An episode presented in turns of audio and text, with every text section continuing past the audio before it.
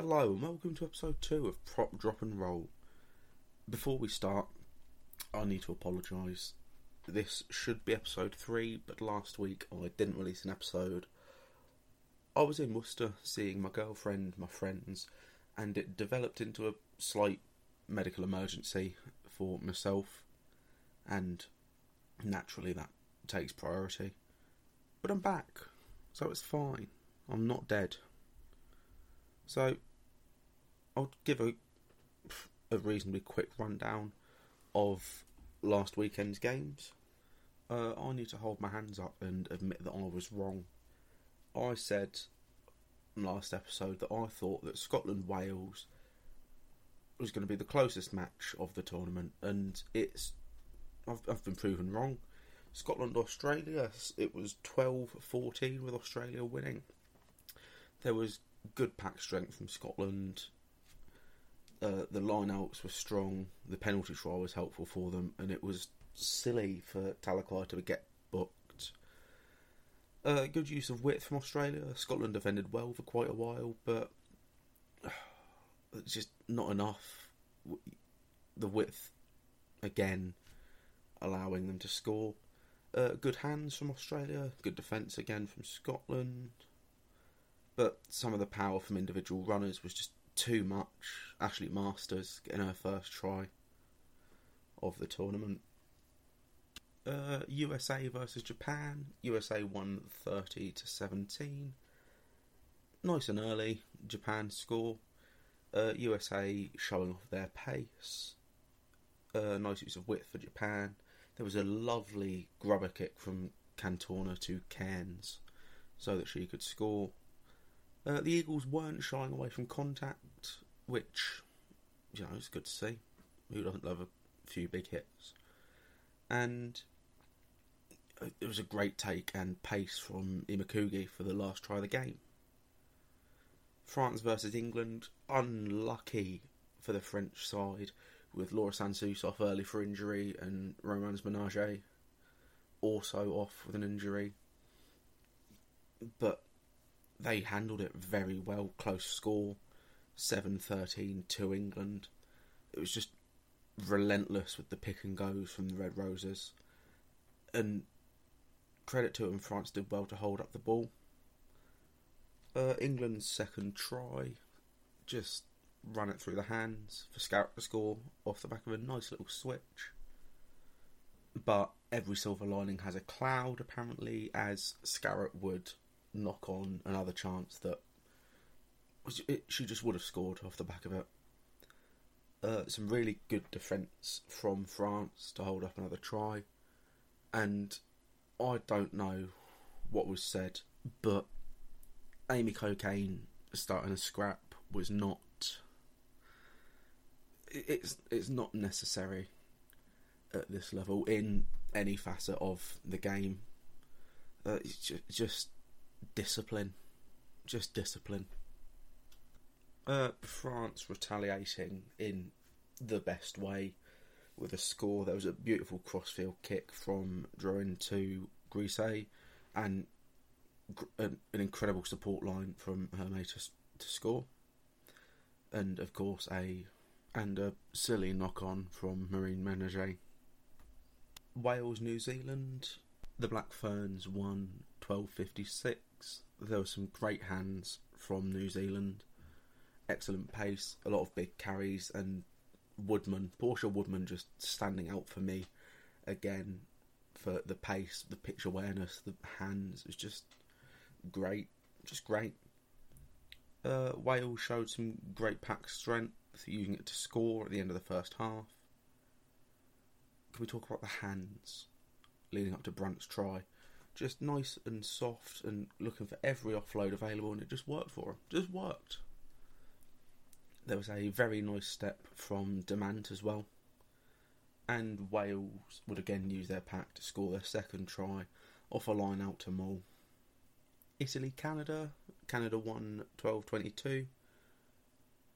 Incredible pace from a poor kick for Minuzzi to score early doors. There were some very big carries uh, great use of pack strength from Canada with two tries coming off mauls. Canada demonstrating good hands and use of width. Uh, there was a poor, poor challenge from Emma Taylor. Like, at, at least make it look like you're trying to block the kick or going for a tackle. No, she was just upright, bang, in she goes, and into the into the bin she goes. She saw yellow, uh, and Italy made the most of being a player up and managed to score right at the death. Fiji versus South Africa. Fiji won 21-17, a result we love to see. Uh, the Fijians were just playing their style of rugby, wide, fast, and it worked for them. Uh, both teams were unfortunately seeing yellow, but there was some good hands from South Africa, and it was just a very fast-paced game across the board from from both teams. A very, very entertaining game of rugby to watch, even if it did have its issues. Right, I said it was going to be a reasonably quick roundup of round two. Let's move on to this weekend's rugby. New Zealand, Scotland. 56 0 for the Black Ferns. It's not the result Scotland would have wanted, but um, there was a nice quick try for the Black Ferns. Overall, it was a nice use of width, nothing too flashy, and it worked really well for them. There were some really good running lines.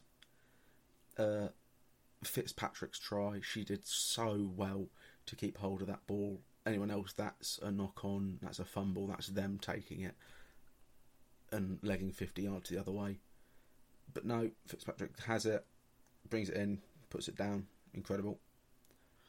Watching the game, it, it felt relentless. New Zealand's attack in the first half.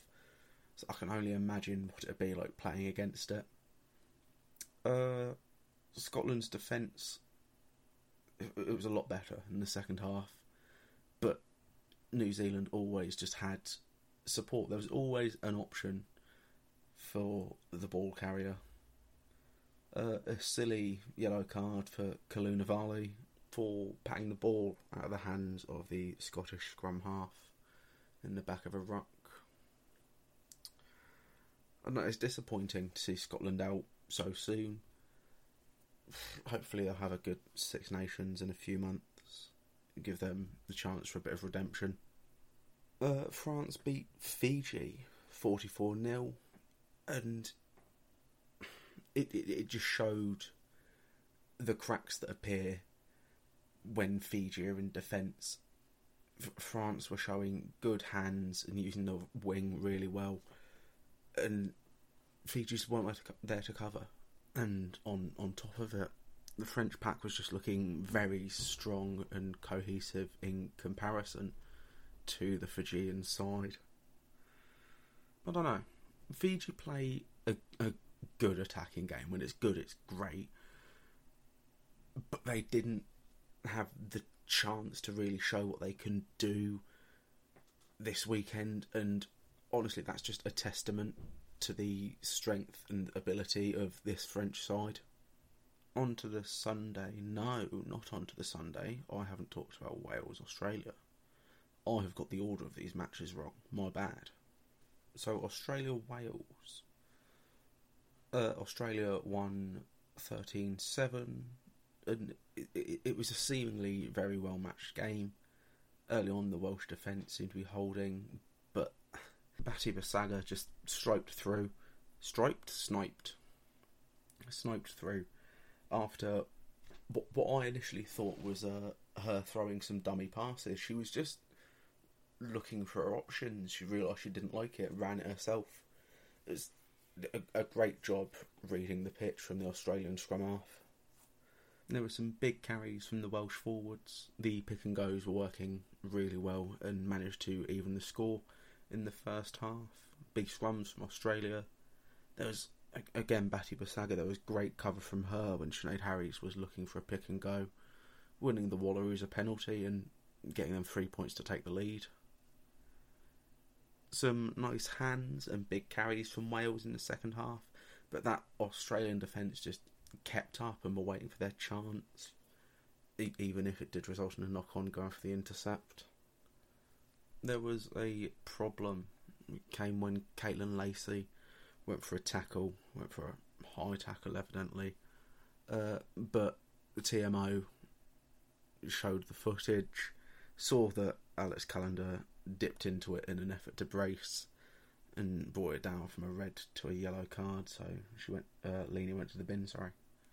It high tackles are going to be the bane of any sort of any rugby, grassroots or professional, and it, it, it shouldn't be happening at any level. We've been trained to get nice and low from Uh, what, what age they start teaching or what age they start playing contact now. It, it it's good to hold them accountable, but again, it just at this level of rugby, this caliber, you're on the biggest stage of the sport. To just be to be doing tackles like that, just shoulder to head, it's it, it's not what the game's about, and I don't want to turn this into a oh the game's gone soft rant because it, it's not. Anyone that says that is just lying because they want to have an argument with someone. The game is the game. We're protecting people's heads and their long term health, but it shouldn't. We shouldn't have to at, at this level. I don't know how else to say it. It. I don't know. I don't know. It's not going to go away anytime soon because it's it's such an important thing to protect the the players.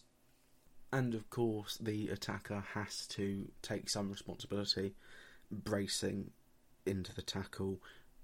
If you dip into the tackle then there there is a chance that something's going to go wrong. You are going to get a shoulder to the head or a knee if you've dipped a bit too low but I don't know. I don't know. I, I feel like I'm ranting about basics when there's bigger issues with the sport. But I'm not going to talk about with Suarez. I'm not. I'll start crying. Women's World Cup. Women's World Cup. Japan lost to Italy 8-21.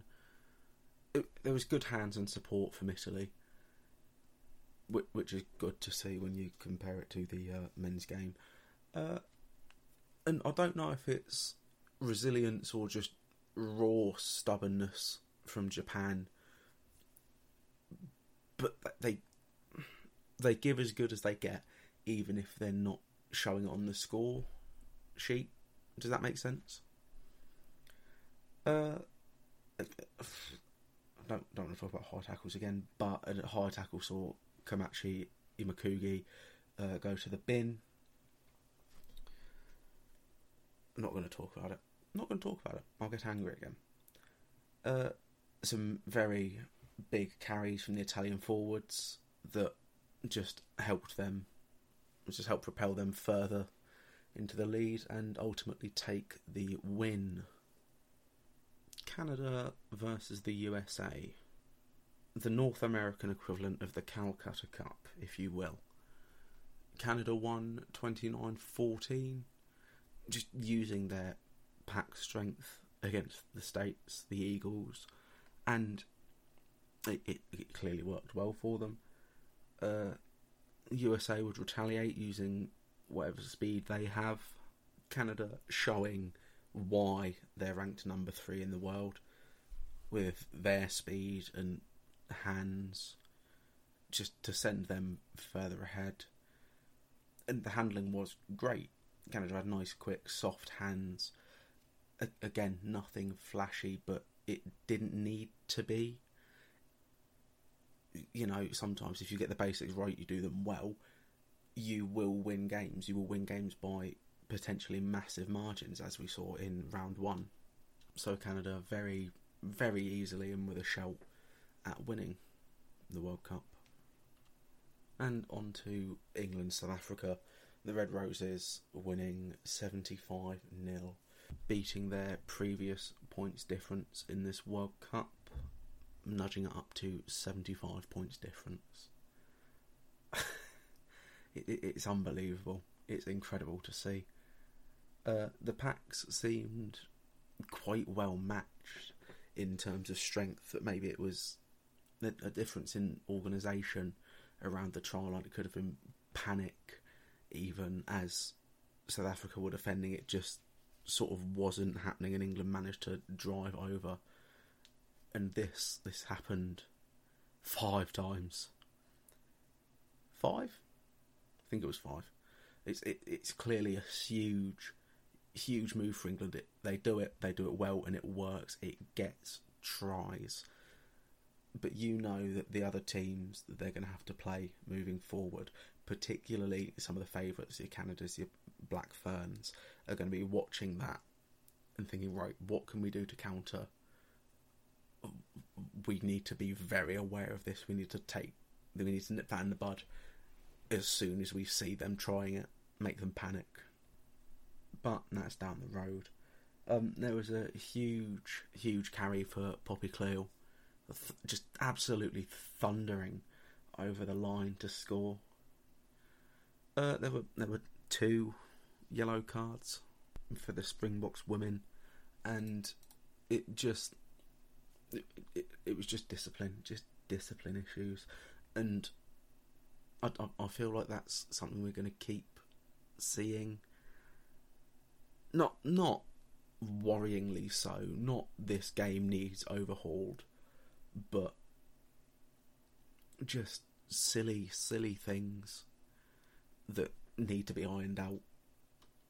There was a great supporting line from uh, Marlie Packer where she gets the ball and manages to just manages to score, and it, it was good support in general from England. There was always always an option, and most of the time it was resulting in a try. That's how we got this such a high scoring result, and that's it for the pool stage. We're moving on to the quarters.